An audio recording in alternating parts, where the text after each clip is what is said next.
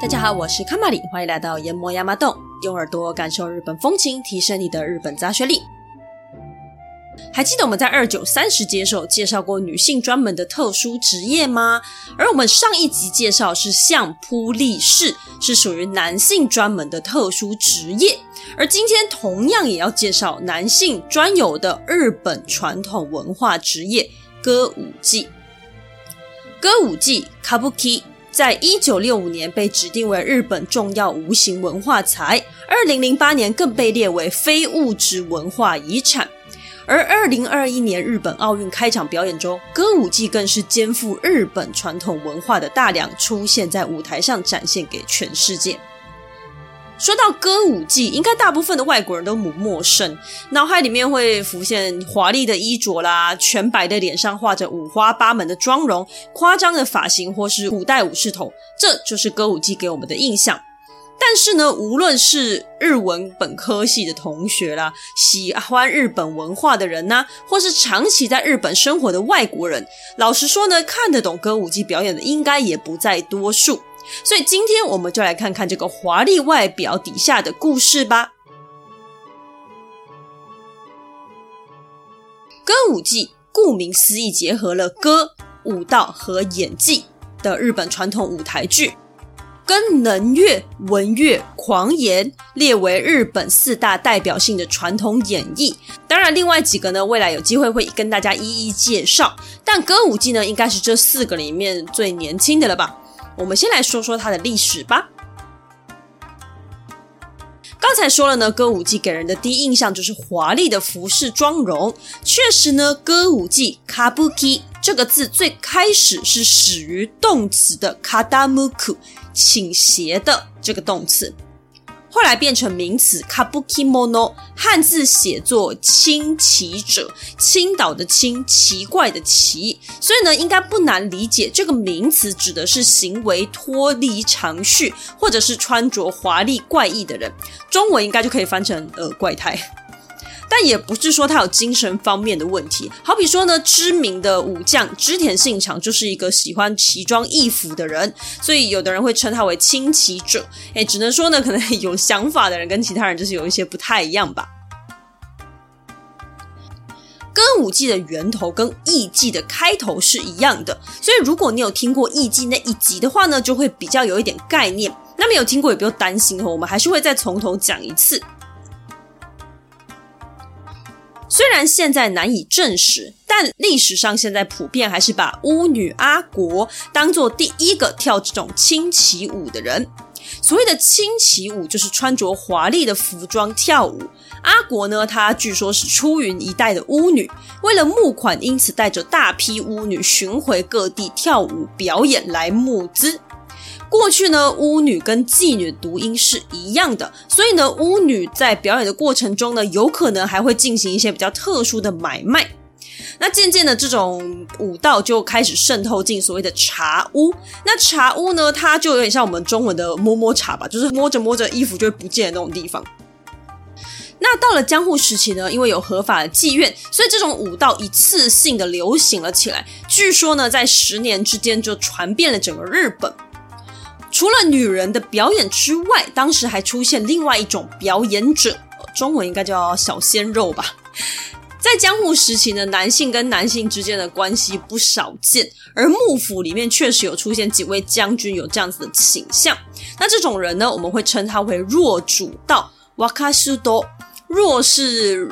若原定的若，嘿，这个若呢，在日文里面是年轻的意思。那主呢，就是主要的主，道是道路的道，嘿，若主道。那因为都是有情色意味的表演，所以针对各种喜好的客人呢，因此就相对应的出现呃小男生版本的歌舞伎啦，那也就叫做若众歌舞伎，Wakasu Kabuki。不过呢，与全国流行的有女歌舞伎不太一样。这种若众歌舞伎集中在大阪、京都、江户这种大城市当中。那到了现在呢，声色场所一样，最不乏的就是什么打架闹事、争风吃醋嘛。那所以这种事情呢，在当时江户一样层出不穷。幕府对于这种扰乱社会秩序的事情容忍度不太高，因此就禁止了有女歌舞伎，还有弱众歌舞伎。但歌舞伎并没有因此而死透哦。所谓山不转路转，路不转人转嘛。那你禁止小男生跟女人，那就成年男子来跳吧。这种成年男子演出的呢，叫做野狼歌舞伎 （Yado Kabuki）。野狼呢是野外的野，然后慢郎中的郎。那为什么叫野狼歌舞伎呢？因为那个时候成年男性的头发发型呢叫做野狼头 （Yaro Adama）。就是前额呢到头顶这一块头发会剃掉，留下鬓角跟后方的头发，剩下的头发会全部绑起来竖在头顶上。而因为表演者清一色都是成年男性，因此而得名。那这个时候歌舞伎呢也逐渐往一个比较完整的舞台表演前进，而不是原本的就是情色意味那种舞蹈啦。那毕竟成年男性要跳的话，是要跳得多么情色，我也是很好奇。歌舞伎开始纳入了舞蹈、音乐跟戏剧的元素，而观众渐渐的呢，就不是把焦点放在演员的外表上，而是会开始赞叹演员的演技，还有现场的环境氛围。歌舞伎就这样子迎来了他们的黄金时期。接着出现了荒式跟和式两种特色表演。荒式阿拉戈多，荒芜的荒，事情的事。荒式呢，它在江户这一带非常盛行，代表演员是第一代的四川团十郎以及高瓦当秀罗。荒式呢，它都已经写荒凉的荒了嘛，所以它主要呢是表演一些武士啦、鬼神类的故事，偏向打斗、热血、大快人心那一类型的。它的动作跟装法都相当夸张，所以就是大受江湖人的喜爱。而京都的代表呢，则是比较符合京都委婉感觉的和式哇沟多。和呢，就是和乐美满的和事，一样是事情的事。那他的代表表演者是第一代的坂田藤十郎，Sakata Tojuro。所谓的和式呢，它跟江户的荒式相反，服装没有那么夸张，而且它通常是以恋爱剧啦、悲剧为主，强调优美而柔软的表达方式。那这个时代的代表剧本呢，到现在都还看得见，是近松本左卫门写的。那他写的剧本到现在还是很常被演出了。这些故事呢，甚至不仅仅在歌舞伎，在其他类型的表演戏剧上也能看得见哦。代表故事呢，例如说像曾根崎心中，曾就是曾祖父的曾，根是树根的根，崎就是一个山一个奇怪的奇，心中就是在你的心里面的那个心中。这个日文字你看字面根本不知道他在说什么。好，我来解释一下，心中这个字在日文里面是殉情的意思，所以就是在曾根崎这个地方殉情的意思啦。这个故事改编自真实事件，一名游女就是妓女，跟酱油店店员在大阪的曾根崎这个地方殉情。而另外一个知名的故事叫做国姓爷合战，就是国家的国，姓氏的姓，爷爷的爷，合在一起的合，然后战争的战，国姓爷合战。那你会想说，诶，国姓爷好耳熟的名字哦。没错，他就是在写郑成功反清复明的故事。郑成功出生于日本九州，妈妈是日本人，爸爸呢就是那个海盗郑芝龙。所以呢，在日本其实也有不少关于郑成功的故事哦。但后来幕府下达命令，禁止使用真实人物的名字来演出，因此呢，当代的代表戏曲不得不稍微改一下人名。不过大家还是看得出来在说谁那一种。十八世纪开始，歌舞伎剧场变得越来越华丽。原本表演的地方没有屋顶啊，那这个时候已经开始出现屋顶了，而且呢，出现了一些现在也看得到的舞台机关，好比说呢，可以上下升降的升降道具，还有类似吊钢索的东西，就是演员身上会绑着线，从舞台或者是观众的上方飞过，这个呢叫做宙乘，宙乗り，宇宙的宙，然后搭乘的城。那还有演唱会中间像伸展台一样的东西，那个叫做花道 h a n a m i。那这些呢，在后面都会帮大家详细做介绍。那总之，大家现在可以看得到的歌舞伎舞台呢，很多都是从这个时候开始，呃，确定下来的。更妙的是呢，当时的将军德川宗吉，他虽然是一个极度强调简朴的人，然而唯独歌舞伎不在此限，因为他认为戏剧可以影响人心。这个时候也开始强调一些故事的合理性还有趣味性了。而江户时代后期，大概是十九世纪开始，这个时候的日本充斥着享乐的氛围，各项娱乐活动也都到达了顶峰。歌舞伎越发流行，而作品的内容也越来越多元，会开始以人们真实的生活作为题材来演出。另外，也会出现动物啊、鬼魂等相关的角色。好比说鬼故事就有东海道四谷怪谈，还有男生变成女生的樱基东文章等等，都是这个时代的代表作品。歌舞伎在此时走向了最高峰。不过不幸的是呢，到了十九世纪中期，随着经济跟政治上的拮据，幕府跟各藩县开始积极的取缔，而歌舞伎呢，更是被大力打压之后，明显式微了许多。这个时候呢，比较流行以盗贼为主角的故事，并且流行以七五调的台词，还有浮世绘的景绘那种华丽的背景。而江户时期跟着歌舞伎一起发展的，就是我们之前介绍过的浮世绘。那浮世绘它有一部分是作为歌舞伎演员的广告传单嘛，那也就渐渐的走出了自己的艺术风格。到了江户时期末期，一样渐渐的式微。进入现代化的明治时期啊，为了迎合新的时代潮流，因此呢，以当时的时代背景为主，并且加入了许多西洋的物件，还有一些用词。故事也一改过去的常见戏码，变成一些全新的内容。这个叫做散切物。脏吉利摩多散呢是散乱的散，切是切面包的切，物品的物。散切呢，它是取自于因为要现代化关系，所以演员们的头发就会跟之前的发型不一样，剪短成为西式的发型而来的。那物呢，其实就是故事的意思。但是过没多久，政府下达了一道命令，直接动摇歌舞伎的根本。明治政府以必须让外国人跟身份地位高的人也能够观赏为理由，禁止虚构故事。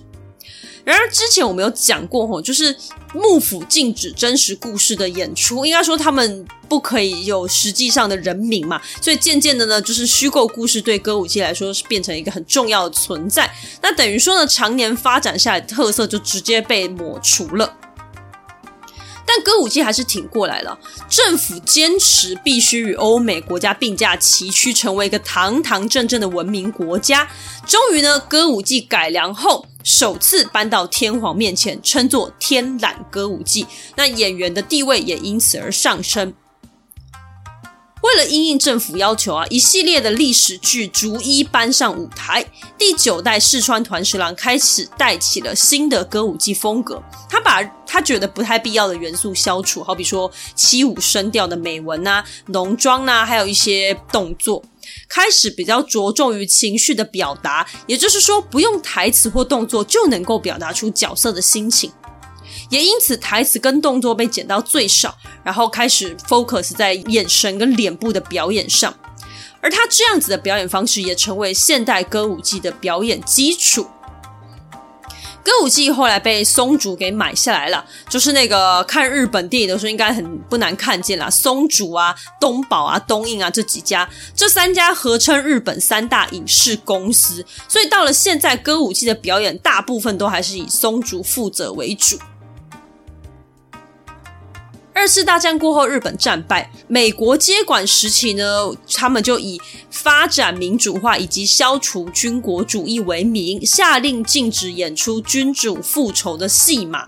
哇，啊，日本人就最喜欢这种帮君主卖命的戏码。好比说呢，最经典的忠臣葬，忠臣葬的故事，我记得在和果子篇好像有出现过一次。如果有听过，大家可能有一些微薄的印象。这个故事主要是在说赤穗藩这个藩的藩主浅野呢，他意外伤了他的上头老板吉良，后来被要求切腹，但是呢，吉良呢应该也要负一部分责任，却没有被救责，因此浅野手下的四十七名武士公然反叛，前去暗杀吉良的一个故事。那这个故事呢，我自己看了是没有什么感觉，但是光我在读书期间呢，我们就播了大概有三次，就是日籍老师真的很喜欢播。那再来就是在日本啊，过年期间这一部戏呢，也是必播戏码，由此可见日本人有多爱这种故事。但还好，后来麦克阿瑟的副官去劝说，才让历史故事得以解禁，才终于又在一九四七年上演了忠臣藏的故事。不过，随着电视为首的各大电器用品出现，人们的娱乐越来越广泛。歌舞伎等传统戏曲面临了很大的挑战，然而他们不服输，逐渐调整方针，往影视化前进。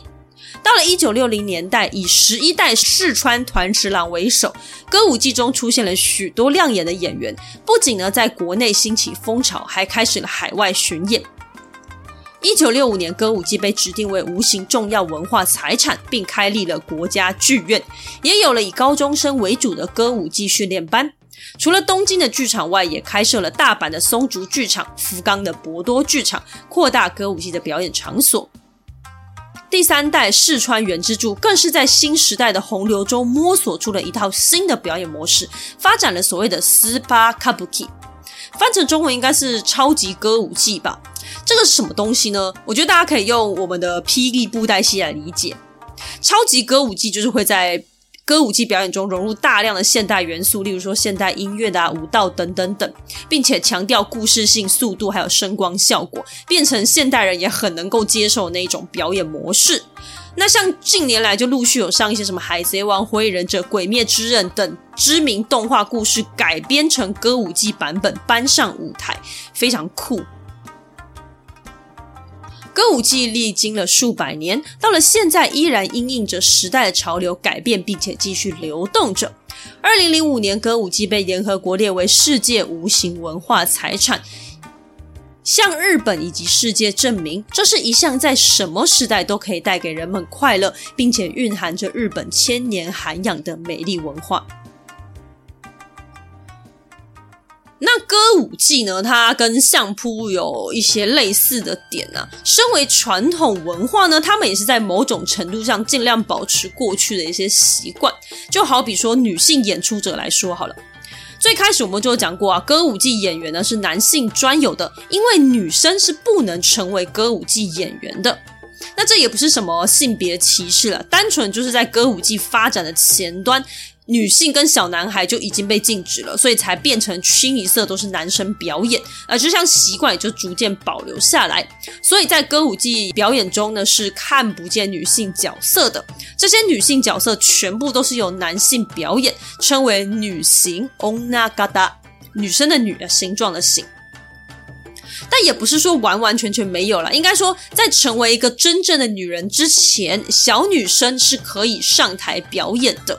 主要是因为呢，小孩子的台词不会有太多复杂的调子变化，那小孩本身也没有什么性征嘛，所以男生或女生来演倒是没有什么差别。那除了演员之外呢，其他幕后工作人员则是男女都没有什么关系。有的人听到这边可能会有点兴趣，想看看歌舞伎的表演，可是上网瞄一下之后，又会有点想要放弃，因为呢，画面当然是美丽壮观，没有什么好说，但内容你真的是完全不飒飒，跟歌仔戏一样啊，听不懂台语或者是不习惯这种表演特色的人呢，其实都会有点看不太进去的感觉。那歌舞伎对日本人来说，应该也会有这样一点点倾向啊，更何况是对于我们这种外国人呢？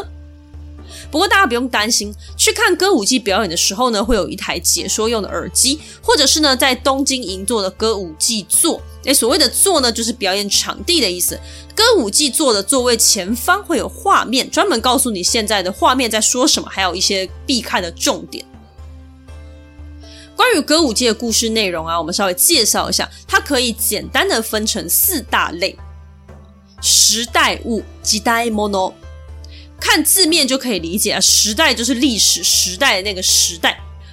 那这种时代物就是比较有历史性的内容，通常就是以平安时期啊、前镰仓时期、室町时代为背景。但是它在江户时期的话，对他们来说是现代剧，因为毕竟歌舞伎是在江户时期发源的。那日本大部分的历史呢，都是战争比较多，有战争就会有英雄，所以时代剧大部分呢都是在讲述一些勇猛的武士啦、英雄的故事。在过去江户时期，因为男性比例比较高，所以这种帅气的男性角色就会相当受欢迎。市话物 sewa mono，好，这个不是什么中华电信的广告，什么往内多少，往外多少，市话多少，那个是世间的事，说话的话。市话这个字呢，在日文里面是照顾的意思，但它其实还有很多其他的意思啊。其中一个就是比较贴近汉字意味的世间的话语，也就是一般世间人都在讲的故事。所谓的市话物呢，主要内容就是亲情、爱情、友情这一类情情爱爱的故事，也就是大家活在这个世界上都会接触到的。那当然啦，悲剧、喜剧都会有。不过江户时期在京都一带，它比较流行的就是我们刚刚讲到的殉情的故事，而江户也就是东京，则是比较流行白浪物，白色的白，浪花的浪。白浪物呢，它就是以盗贼为主角的各种故事啊。不过殉情也好，盗贼也罢，这种感人肺腑的情爱故事呢，无论在哪个时代，总是比较受女生欢迎。所作事，修萨戈多，所以的所，创作的作，所作事呢，应该可以直接翻成歌舞剧，因为它几乎没有台词，都是以舞蹈动作来呈现故事跟角色的情感，而故事内容呢，则是以演奏乐器的老师们唱诵出来。同时会具有优美的音乐啦、精彩的歌舞，还有有趣的剧情可以欣赏哦。新作歌舞伎，新作歌舞伎，很新的新，然后作品的作，歌舞伎。那新作歌舞伎呢，它通常是指明治时期以后创作的作品了。不过严格来说呢，明治时期以后的叫做新歌舞伎，而二战过后的则称为新作歌舞伎。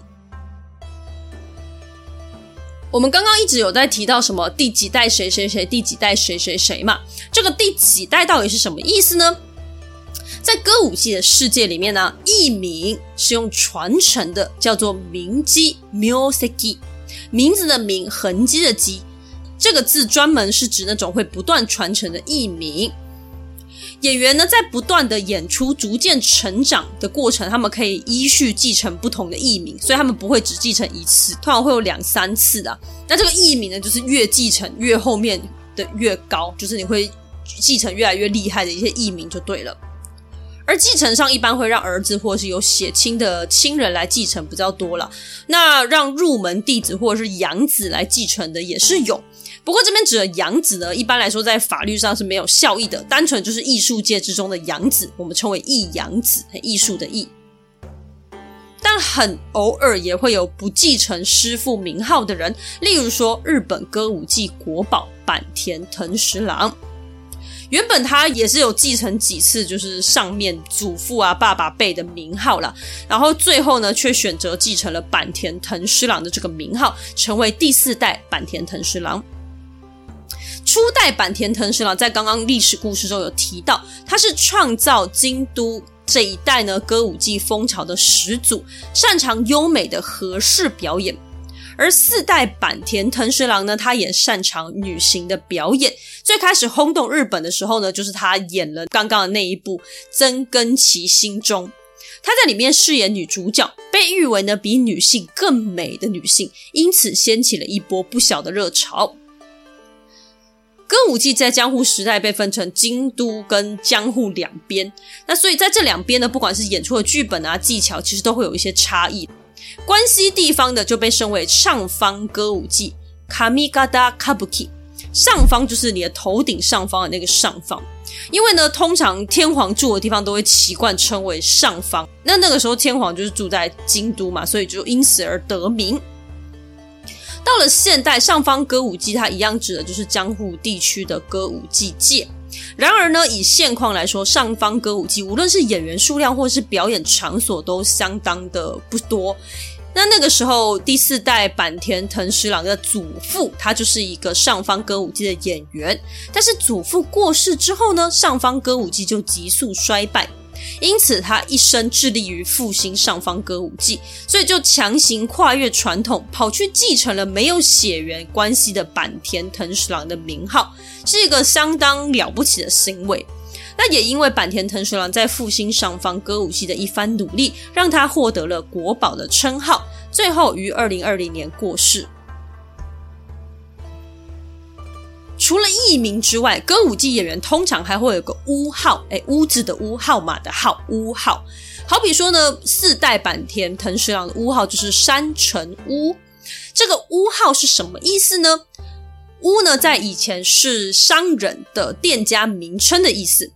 那这个屋号，它也是江户时期留下来的一个习俗。在江户时期，有严格的阶级制度，演员在社会阶级中是最低下的，而剧场更是被视为不良场所。那看表演当然也不是什么高级娱乐啦。但那些喜欢歌舞伎的人，他们其实于心不忍，就决定说啊，那至少让演员有一个商人的身份吧。其实呢，商人在当时的阶级制度也是最低阶的，只是呢，演员比商人更低，他们基本上不在阶级制度的图表中，就是被视为污秽的存在。所以，为了让演员不要这么不堪，于是商人们就让演员可以使用他们自己的店名，好像他们就是一个商人一样，就称为屋号。而在歌舞伎表演中啊，会有一个习惯是观众后方。会有人对着演员呼喊演员的名字，不过这个时候喊的呢，就不是他们的艺名，而是屋号。不过在现代啊，肩负传统文化传承的歌舞伎演员，他再也不是低阶存在，反而受到社会的敬重。所以接着我们就来讲讲要如何成为一名歌舞伎演员。其实刚才在讲继承名号的时候，大家可能就有注意到啦。我们有说，通常是由孩子或者是血亲来继承。那这点呢，在歌舞伎界也不例外。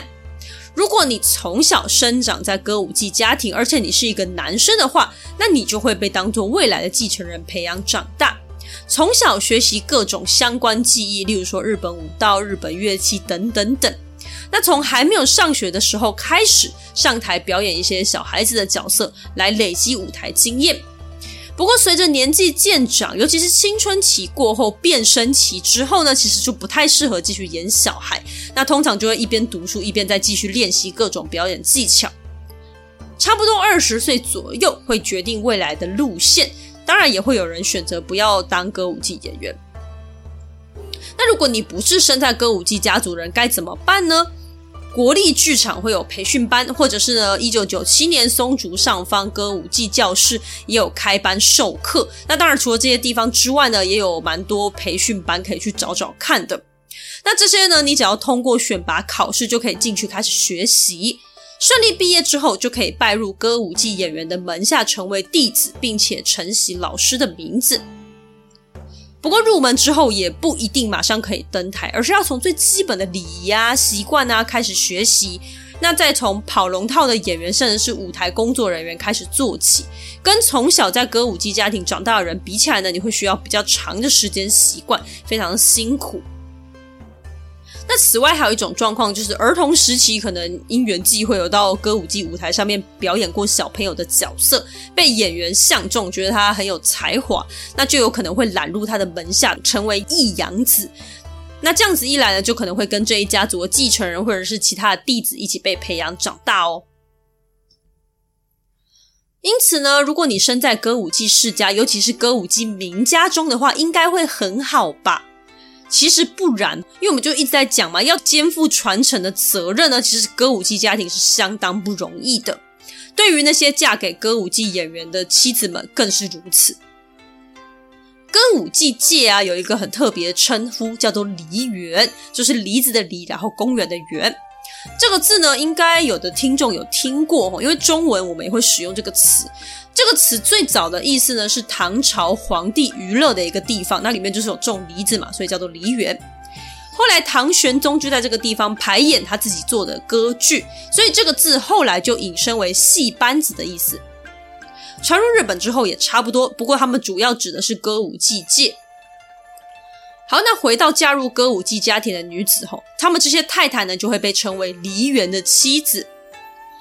不要看这些太太风风光光的嫁进去哦，实际上等着他们的并不是贵妇生活，而是比起妻子更接近秘书兼公关的工作。没错呢，我使用“工作”这个词汇，是因为扮演好一个歌舞伎演员的太太，几乎已经是一份工作了。首先呢，你要学习各式各样的知识技能，从茶道、插花、书法、礼仪、怀石料理到歌舞伎的历史、歌舞伎的习俗，还有高达两百多种歌舞伎的曲目，你可能都要稍微了解。歌舞伎家族呢，他们比起是家庭，比较像是一个家族企业啦，所以你可以把太太想象成老板娘的角色。你除了打理家务之外，你还需要对外应酬，并且安排先生的行程，还可能需要整理先生表演的剧本资料、和服笔记等等等。那全家绕着先生打转就算了，因为这个家庭就是必须要以先生的工作跟先生本人为重点，所以呢，更保守一点的家庭，他们其实还是会介意太太比先生更醒目这件事情。像有一位歌舞伎演员，他跟一个知名女星结婚，那这个女星太太呢，就在。歌舞伎表演的第一天，就以妻子的身份跟大家打招呼，就被家里面的长辈说话了。他就觉得说，嗯，不可以让他比你的光芒还要更，就是甚至不能跟你并驾齐驱了。所以就下次可能不要再出席这个场合之类的，就是这么的严格。那你看太太的工作这么忙碌啊，所以大部分其实都还是会辞职，然后以家庭为重了。但是还是会有一些人，很少数啦，会兼任自己的工作以及家庭的，甚至有的人还会参选，就是去去从政。但这种人的话，应该就是需要非常强的精力，还有一些规划能力吧。而另外呢，生下继承人其实也是梨园太太们的压力之一啦。那虽然真的真的生不出来，他们通常还是会去养个一养子，但是这个不管怎么样，对女生来说还是很大的一个压力。而真的生出男性继承人之后呢，也不是从此就高枕无忧嘛。人家都说啊，养比生更困难，更何况你今天要培养一个未来的继承人来继承百年家业。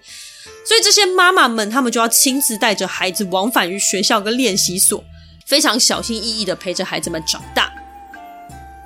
梨园太太们呢，可以说是日本传统女性的典范啦。从内部支撑着日本传统文化的传承，是相当重要的角色。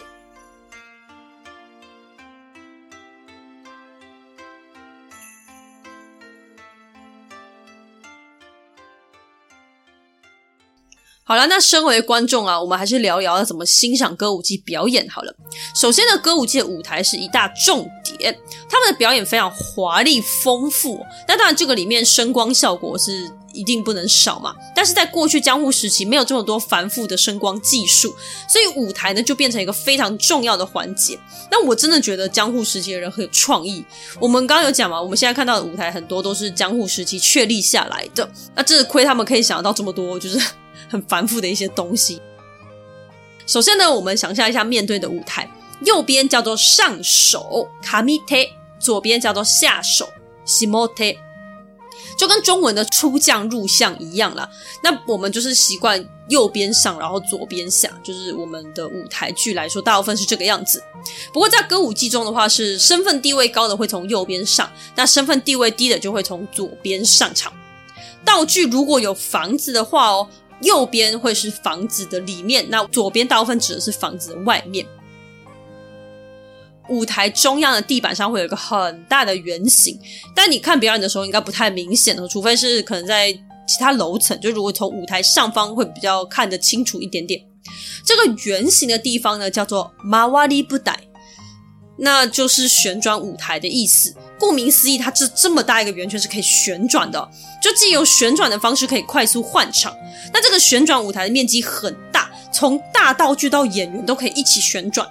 那这个也是在江户时期后期就出现的一个东西，很酷。舞台的下方就是最下面，叫做奈落 （naraku）。奈落呢，它原本是地狱的意思，就是死了之后会进去的那个地狱哦。不过现在指的是舞台的正下方啦。那你说，诶，为什么要介绍这个奈落呢？因为歌舞伎舞台它是可以上下出场的。就很像演唱会舞台歌手会从下面升上来一样。那这种可以上下升降的装置叫做 sed。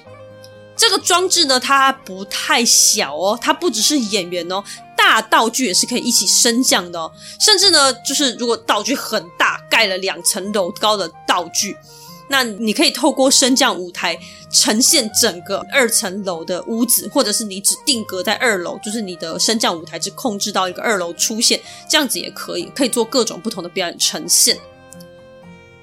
左边就是我们刚刚说下手的地方，它会有个小小的窗子，那个窗子后面有一个布帘挡住，你看不到里面是什么。这个窗子后面坐的呢是演奏乐器的人。那刚刚说，因为外面会有一层布帘啊，所以它被称为黑浴帘。库洛米斯，那个浴是玉饭团的玉，哈，不是家里面的浴室的那个浴哦。好，那右边上手的地方一样会有个窗户，那有的时候会有布帘挡着，有时候不会。这个地方叫做床，yuka。那 yuka 这个字在日文是指地板的意思啦，不过在这个地方它是专有名词。这个 yuka 是做什么的呢？后面一样是演奏者，它主要表演的是三味线。大家可以先跳脱出来想象一个画面，就是古人抱着琵琶，一边弹奏一边唱歌。那这个歌词它是讲述一段故事。这种画面其实不难想象了，应该蛮多的哦。那在日本也是有差不多的角色，叫做义太夫节。而歌舞伎中的这样子的角色叫做竹本，嘿，竹子的竹，然后本来的本。因为这种一边弹三味线一边唱故事的形式呢，是竹本义太夫这个人发明的。他们会透过三味线的表演来表达出人物的心境，而竹本呢，他就是坐在这个 yuka 里面的。那布帘看剧本的情况，有时候会升起来，有时候会放下，这个倒是不一定。那很显眼的是，舞台的左手边会有一个像伸展台一样的地方，从舞台延伸出来，横跨观众席，最后连到观众席后方有一个小房间。这一条路呢，叫做花道 （Hanamichi）。花道它是舞台的一部分。那你多了一条花道，剧情中的位置呢，它就可以更加灵活的去调配，因为它可能是走廊，可能是一般的道路，那也有可能是河边啊、海岸等等等，根据剧情的需要，可以再去变换它的角色。那有的时候呢，看情况哦，右边也会再架设一条花道，叫做假花道，就变成是有双花道的一个配置。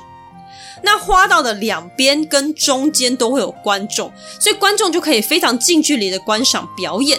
这一点呢，大概就是跟演唱会的伸展舞台有差不多的作用。花道尽头的那间房间外面也会有个布帘挡住，布帘一般会画上这个剧场的花纹，然后用金属的圈圈固定住，所以演员出入的时候都会发出哐当哐当的声音。吼，这块布叫做扬幕，阿给马库，扬起的扬，然后布幕的幕。那刚刚这个花道上，它也是有升降装置的，不过因为它就是一个走道啦，所以空间的关系它会比较小，一般就是只能坐人比较多啦。通常妖怪啊、幽灵啊这种非现实人物出场的时候，会用到这个升降梯。那这个地方叫做すぼん，すぼん是鳖的意思，对，就是乌龟的亲戚的那个鳖。 为什么叫做鳖呢？因为一般出场都是一些奇怪的角色，然后腾空出现的感觉，就很像鳖的脖子突然伸出来，因此而得名。最后呢，舞台升降幕的那一块布幕啊，称为定式幕 joshikimaku。定呢是固定的定，式是仪式的式，定式幕。那称为定式幕呢，是因为呃定式它就是固定仪式的意思嘛，所以就是固定都是这样子使用。那在江户时期，这种升降幕呢是表现剧场规格的一种方式。在台湾啊，一般我们的舞台布幕都是红色的居多，或者是有的好像会有黑色的吧。但歌舞伎的他们不是哦，他们是三个颜色的直线条排列而成的，黑色、深绿色跟咖啡色。开幕跟闭幕会配合着拍子木的打板左右升起或是落下。那所谓的拍子木就是两块木头或竹子绑在一起，在日本的传统表演或者是祭典中拿来敲打拍子用的，会发出咔咔咔咔咔的声音，咔咔咔咔咔咔咔咔这种感觉。讲完了舞台，我们来看歌舞伎的专有技巧。那歌舞伎的专门技巧很多，就跟之前讲相扑的技巧一样，非常多。你如果讲完，可能就要讲三天三夜了吧？而且很多东西讲了，第一个大家也不一定有兴趣，第二个你听的也不一定懂，所以我就只针对大家普遍会看得到的来做介绍。如果说到歌舞伎啊，很多人除了什么华丽的舞台啊，还有那些夸张的法式之外呢，应该会想到还有一个是一个定格的动作，还有一个斗鸡眼吧。像我要做这一集之前，我就跟我妹讲了一下，然后她第一句话就问我说：“诶，啊那个斗鸡眼是从头到尾都是斗鸡眼，还是怎么样？”当然不可能一直保持斗鸡眼的状态演戏，这样子也太辛苦了吧。好，这种定格的动作呢，这个表演方式叫做见得咪诶，见到了见，然后得到了得。见得呢是演员演到关键的一幕的时候，身体摆好动作，并且停止，头转一圈，最后一蹬的这个表演叫做见得。通常会搭配舞台右侧拍子幕咔咔咔咔咔咔咔咔的这个声音。那这个动作的目的是呢，在舞台上是没有办法拉近拉远的吧？什么 zoom in 跟 zoom out 是没有办法的，所以他们借由这个动作来创造一个视觉集中的感觉。据说在过去江户时期，因为剧场里面大家很吵啦，所以就会用比较特别的动作跟声音去吸引观众的眼球。那这种表演呢，自然都是用在很关键的画面中，也就是歌舞伎的必看重点。那演员当然不可能只是站在那边发呆定格，他是用尽全身的力气，再搭配一个锐利的眼神，创造出一种能量的聚集，来表达角色的情绪。演员在表演的时候，一般会挺直呼吸，把全身的力气留在那个当下。接着再随着音乐跟拍子，慢慢慢慢的再回过气来，不管是进入或者是解除这个状态，都是非常谨慎的。一般我们光看照片就可以感受到满满的魄力。好，那再来说说眼睛哦，眼睛当然我们看剧的时候不一定看得到啦，不过它也是表演的环节之一哦。不一定都会是我等一下讲的那种眼睛，但是有时候会出现哈。见得搭配的有一种眼睛非常经典，就是左边跟右边看向不同的方向，诶，有可能是一眼看上，一眼看下，或者是一眼看前，一眼看左之类的。大家如果有去看那个浮世绘画的那个歌舞伎演员的话呢，你会看到有的眼睛就是一上一下这样子，反正就是很像拓汤啦。我以前以为画家是乱画的，后来才知道人类居然真的可以做到这种事情。那这种眼睛的表演方式啊，据说是来自于同时瞪着天跟地两个地方。那另外也有一个说法，是因为你同时。看着两个地方，你其实什么也看不到，没有办法接受到光，反而是发出光芒的感觉。这个可能有点难理解了，我自己也不是很懂。反正这些演员他们是从小就练习这一门功夫，所以是真的做出来，非常惊人。而大家最关注的斗鸡眼呢，则是四川团十郎家的特点，在他们在继承名号的。典礼上也很常会做这个斗鸡眼当做祝贺，这个动作呢叫做尼拉咪，也就是瞪视的意思。在江户时期啊，传说中看了藤十郎的表演可以除去厄运，所以他们家的表演就被视为有一定程度的神性。因此呢，也有人说被团十郎瞪一下可以一年平安顺遂，很有趣。那到了现在呢，一样四川家的四川海老藏呢，他也非常擅长这个邓氏的表演，已经可以说是变成一种吉祥物了。这个迷 A 啊，见得的这个定格的这个动作啊，我会在节目下方说明栏，我会放一个 YouTube 影片。那这个 YouTube 影片呢，是呃演员协会创立的，专门在讲歌舞伎的 YouTube 频道。那里边就有一个影片，就是在拍歌舞伎演员在日常生活中表现见得的一些画面，我自己觉得蛮有趣的，有兴趣的人可以点开来看看。好，那另外对于歌舞伎的印象，应该就是夸张的妆容吧。其实跟中国的京剧一样啊，不同的角色会有不同的脸谱，那角色的个性呢，会也会依照妆容来表现出来，让观众看一眼就知道哦，这个角色是怎样怎样子的人。歌舞剧中也是这个样子的，歌舞剧中的化妆手法叫做微曲 kumadori，微是一个耳朵旁在一个敬畏的畏，曲就是取之有道的曲。微呢是光线跟影子的衔接地带，它在化妆手法上是拿来夸张表现血管跟肌肉的。那因为在过去歌舞伎的表演场所，他们比较暗，光不是很亮，所以就用比较夸张的脸谱来让大家看得比较清楚。这一点的话呢，跟艺伎全脸画白是一样的道理哦。那这个拿来表达血管跟肌肉的，所以其实不难理解，它就是以荒式这个表演衍生出来的。因为我们刚刚讲荒式都是表演一些英雄故事嘛，所以据说也是初代的四川团十郎开始这个化妆模式的。化妆手法一般会先把全脸涂成同一个颜色，如果是全白就是好人或者是高贵的人物，肤色呢就是一般的市民啊、老百姓或者是坏人，那红色就是坏人的手相。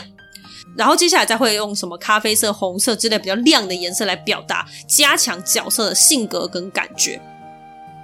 以红色为主的红威贝尼姑妈会是充满正义感、血气方刚的年轻人；那蓝色为主的会是大反派或者是恶灵；那咖啡色通常是鬼或者是精灵啦。而除了颜色之外呢，威的构图也是有各式各样的哟。最后的最后，我们来讲讲重要的便当啦。好久没有聊到食物了。你在日本车站或者是超商，我们不难看见木之内便当这个东西。木之内便当幕の内弁当，你看汉字就可以理解，在布幕的里面吃的。那因为它的来源是在过去的表演啊，动辄就要好几个小时，甚至是一整天都在看，所以中间当然就是要吃饭。那吃的便当就叫做木之内便当。而除了观众之外，演员也会在布幕后面吃，因此而得名的。一般就是好几个方格子，然后每一格里面会有各式各样的小菜，外表呢很漂亮，很吸引人。固定的配角会有饭团，那过去的话通常就是圆筒状的饭团，然后中间会裹一圈海苔。现在的话则是压扁扁的饭比较多，上面会再撒芝麻盐或者是梅子。而旁边的话呢，小菜固定会有什么玉子烧啊、炸物、腌制物、烤鱼等等等，但都不会有酱汁啦，可能是怕洒在剧场中吧。啊，顺带一提啊，大家不用担心哦，现在歌舞伎的表演不会那么长，大家没那么闲，通常都是两个半小时到最多四小时吧。而每一幕中间会有休息时间，大概会是二十到三十分钟不等，所以大家一样可以出去吃吃东西，买买土产。